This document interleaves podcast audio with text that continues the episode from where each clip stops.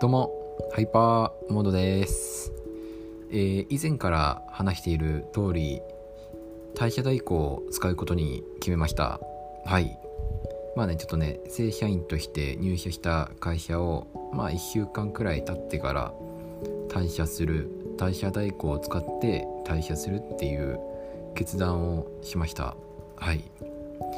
退社代行2万円くらいかかるらしいですね。わお。まあ、今回はちょっと退社代行を使うに至った理由を簡単に説明できればいいかなって思ってます。はい。まあ早速ですがまず理由の一つとして Slack を使っていないっていうところがあったんですよ。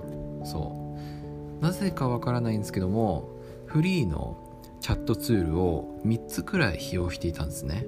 そう。本来なら一括で Slack 1つでできるものをフリーの無料のチャットツールを3つ使っていたっていうことがなんか違和感を感じたっていうところがありました。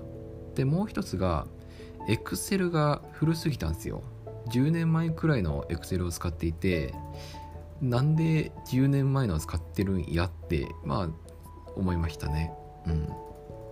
でまあまたまたもう一つが給与明細が手渡しなんですよ。そう。今は結構あるじゃないですか。そういうクラウドのツールが。なんか手渡しじゃなくてもまあクラウドでスマート HR みたいなもので確認できるみたいなのあるじゃないですか。なんかそこら辺もなんか違和感を感じた点ですね。まああとはナチュラル残業1時間。なんか残業しますか？しませんか？みたいな問いがあるわけでもなくナチュラルにもうほぼ確定事項確定で残業1時間があるみたいな感じになってるっていうところがまあなんとなく消せなかったなっていうところででもう一つが、まあ、通勤時間が1時間。そうですね。で遅延が起きると30分以上の遅刻になっちゃうんですよ。そう。ね。まあ念のため1時間くらい早めに到着、まあ、その目的の駅に到着していたんですけども遅延が起きると、まあ、まず間違いなく30分くらいは遅刻が起きてしまうっていう、うん、でなおかつ通勤がえっ、と1100円くらいかかるんですね。行きの行きじゃねえや往復で。往復の交通費が1回で1回？まあ、往復で1100円くらいかかるんですよ。そう。で支給される交通費が往復1000円までなんですよね。微妙に微妙にあの支給されないっていうところがなんかちょっとあってマジかって思った点でまあそれくらいだったらいいんですけどもでなんかちょっともう一つ消せない点がまあ遅延が起きて30分以上遅刻ってなってしまうじゃないですか。そう。何分かくらいだったら遅延証明書があればまあなんか遅刻扱いにはならないらしいんですけども30分以上も遅刻遅延で遅刻ってなっちゃうともう遅刻扱いになってしまってなんか何回か遅刻がたまるとなんか書類を書かなきゃいけないらしくてなんか、なんかそこら辺がちょっと消せなかったなっていう点ではありますね。うん。で、まあもう一つが、業務内容が単調だったっていうところですかね。これを最低でも1年以上続けるのが、果たして自分にとっていいことかどうかって改めて考えてしまったというところがあります。はい。ただね、ただ、ナチュラル残業を1時間とか、通勤時間が1時間、で交通費が交通費の支給に制限があったり、まあ、遅延が長すぎると遅刻扱いになってしまったり業務内容が単調っていうのはまだ飲み込めたんですよ。まだ飲み込めるところだったんですよ。うん。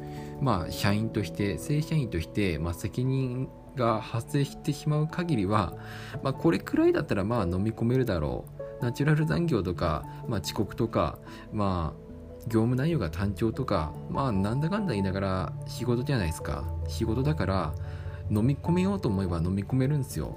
そう。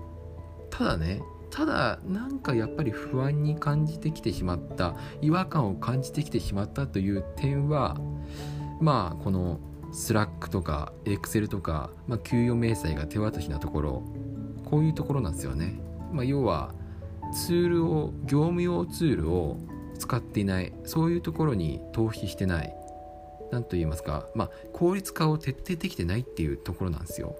そう。本来だったら業務を効率化して余った時間をねなんか他のこと他の仕事の時間に使えばいいはずなのにそういうところになんか投資してないっていうのはなんかどうなのかなってそういう効率化すべきところに投資してないっていうのは果たしてどうなのかなってちょっと思っちゃったんですよね。でなんか最初の方でまあ自分の給与が上がったり、まあ、そういう昇給ですかね。昇給っていうのは会社の業績次第って言われていたんですね。そう。業績次第って言いますけどなんかそういうね業務ツールとか効率化すべきところに徹底して投資していないのに業績が上がる未来がちょっと僕は見えなかったんですよ。なんかそういうそういう不安が重なって今回退社代行を使うっていう決断に至りました。はい。ただなんかちょっと反省してるところもあって自分ってなんか最初とりあえずどこでもいいやどこでも受かればいいやみたいな感じで会社選んでいろんなところに応募していたんですね。まあここいいでしょう。IT 関係だしいいでしょう。まあなんかちょっと興味あるし受けてみようっていう感じで受けてみたんですよ。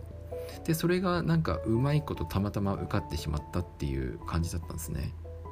そう。それがいけなかったなって。もっと慎重にもっと慎重に選んでおけばね代謝代行を使うっていうこともなかったのにあとはまあそのせっかく採用していただいた会社さんね意外となんか僕今不満ぶちまけてるんですけどもいいところもすごいいっぱいあって結構親切に教えていただいたりまあ多分そんなに悪い会社じゃないと思う。だから僕があくまで極端な見方をしてしまっているだけなんで多分すごい見方によれば、まあ、すごいホワイトな会社だとは思うんですよ。いや、わかんないけど、まだちょっと1週間くらいしかいなかったからわかんないんだけども、まあ、なんか見方によれば多分すごいホワイトな会社だなって思うんですよ。うん。でも、でも僕はちょっとこういう不安とか不満っていうか、まあ、なんかそういうものを抱えてしまった。もっとちゃんと見ておけば、もっとちゃんといろんなことを質問しておけば、なんかこういうことにはならなかったんじゃないかなって、そのせっかく採用していただいた会社さんにも、こんな形で迷惑をかけることがなかったんじゃないかなって申し訳なく思うっていうことさえもなかったんじゃないかなってなんかなんかすごい反省してます。うん。ね。なんか反省ですね。うん。いやほんとダメだなって思った。自分が。自分がダメだなって思った。うん。